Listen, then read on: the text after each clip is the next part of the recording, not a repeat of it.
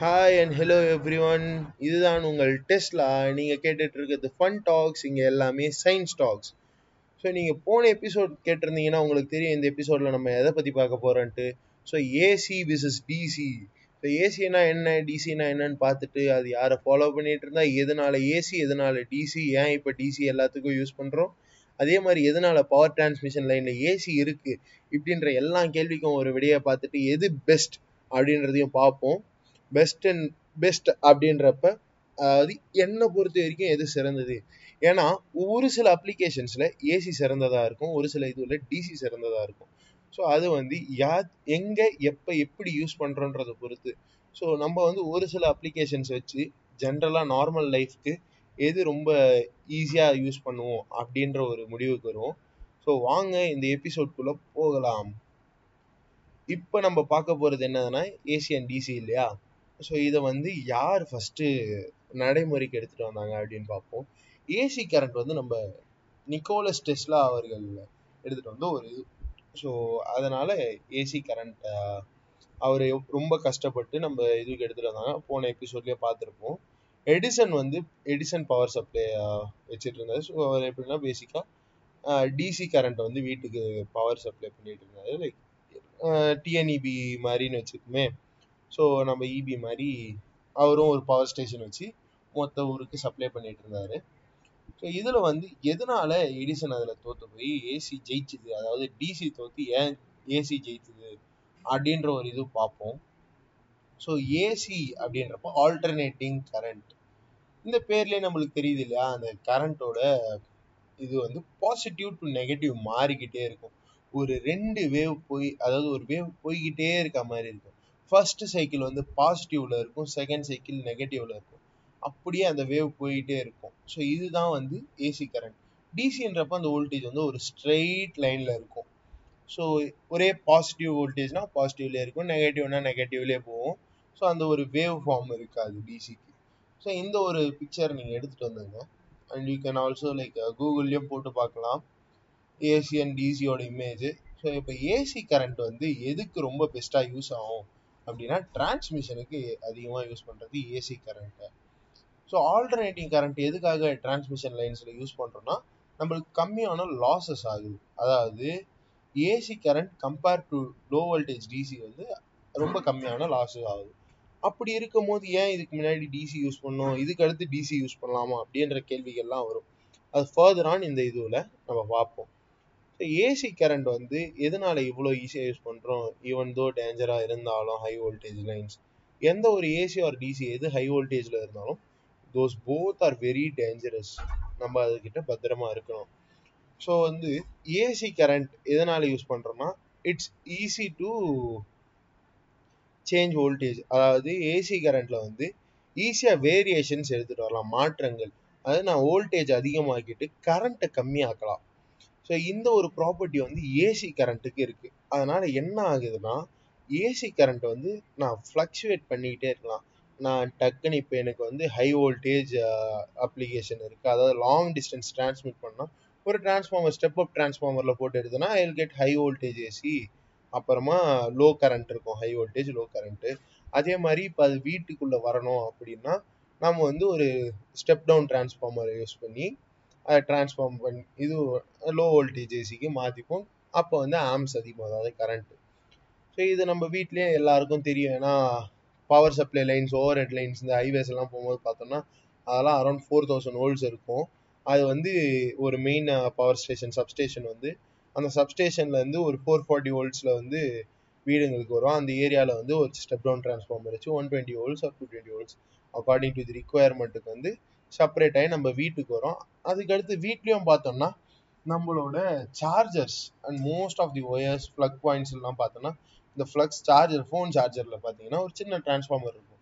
அது என்ன பண்ணுன்னா அந்த ஒன் டுவெண்ட்டி ஓல்ட் டிசியை ஃபைவ் ஓல்ட்ஸ் அப்படி ஸ்டெப் டவுன் பண்ணி அதுக்கடுத்து ஒரு ஃபுல் பிரிட்ஜ் ரெக்டிஃபையரில் அமைச்சு அந்த ஒன் டுவெண்ட்டி ஓல்ட் ஏசியை ஃபுல் பிரிட்ஜ் ரெக்டிஃபையரில் அமைச்சு என்ன பண்ணோம்னா ரெக்டிஃபை பண்ணி டிசி கரெக்டாக தரும். ஃபைவ் ஓல்ட் டிசியாக ஃபைவ் வோல்ட் டிசியாக தந்து அதை தான் நம்ம எலக்ட்ரிக்கல் அப்ளைன்ஸ் தான் யூஸ் பண்ணுறோம் ஸோ இப்போ டிசின்றது most of the electrical appliances use பண்ணக்கூடிய easiest form of energy and can easily be stored என்ன smaller quantities large குவான்டிட்டிஸில் DC can not be stored easily இப்போ வந்து நம்ம டிசியோட ட்ராபேக்ஸ் பார்ப்போம். எதனால் வைக்க முடியலன்ட்டு.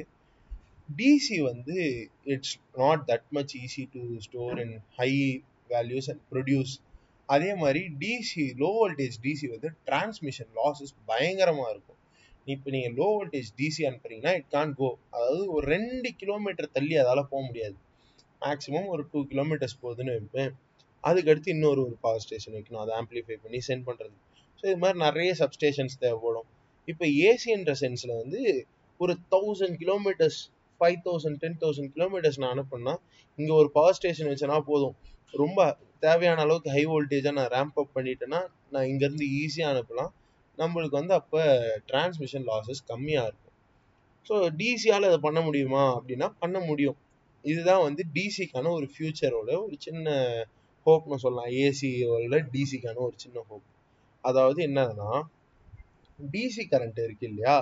அது ஹை வோல்டேஜ் டிசியாக மாற்றும் போது என்ன ஆகும்னா நம்மளுக்கு வந்து இன்னும் ஃபாஸ்டான இன்னும் லெஸ் லாஸ் ஆகிற ஒரு ஃபார்ம் ஆஃப் டிரான்ஸ்போர்ட்டேஷன் கிடைக்கும். எலக்ட்ரிசிட்டி வெரி ஹை வோல்டேஜ் டிசிஸை நம்ம டிரான்ஸ்மிட் பண்ணும் போது லாஸஸ்ன்றது ரொம்ப கம்மியாக நடக்கும்.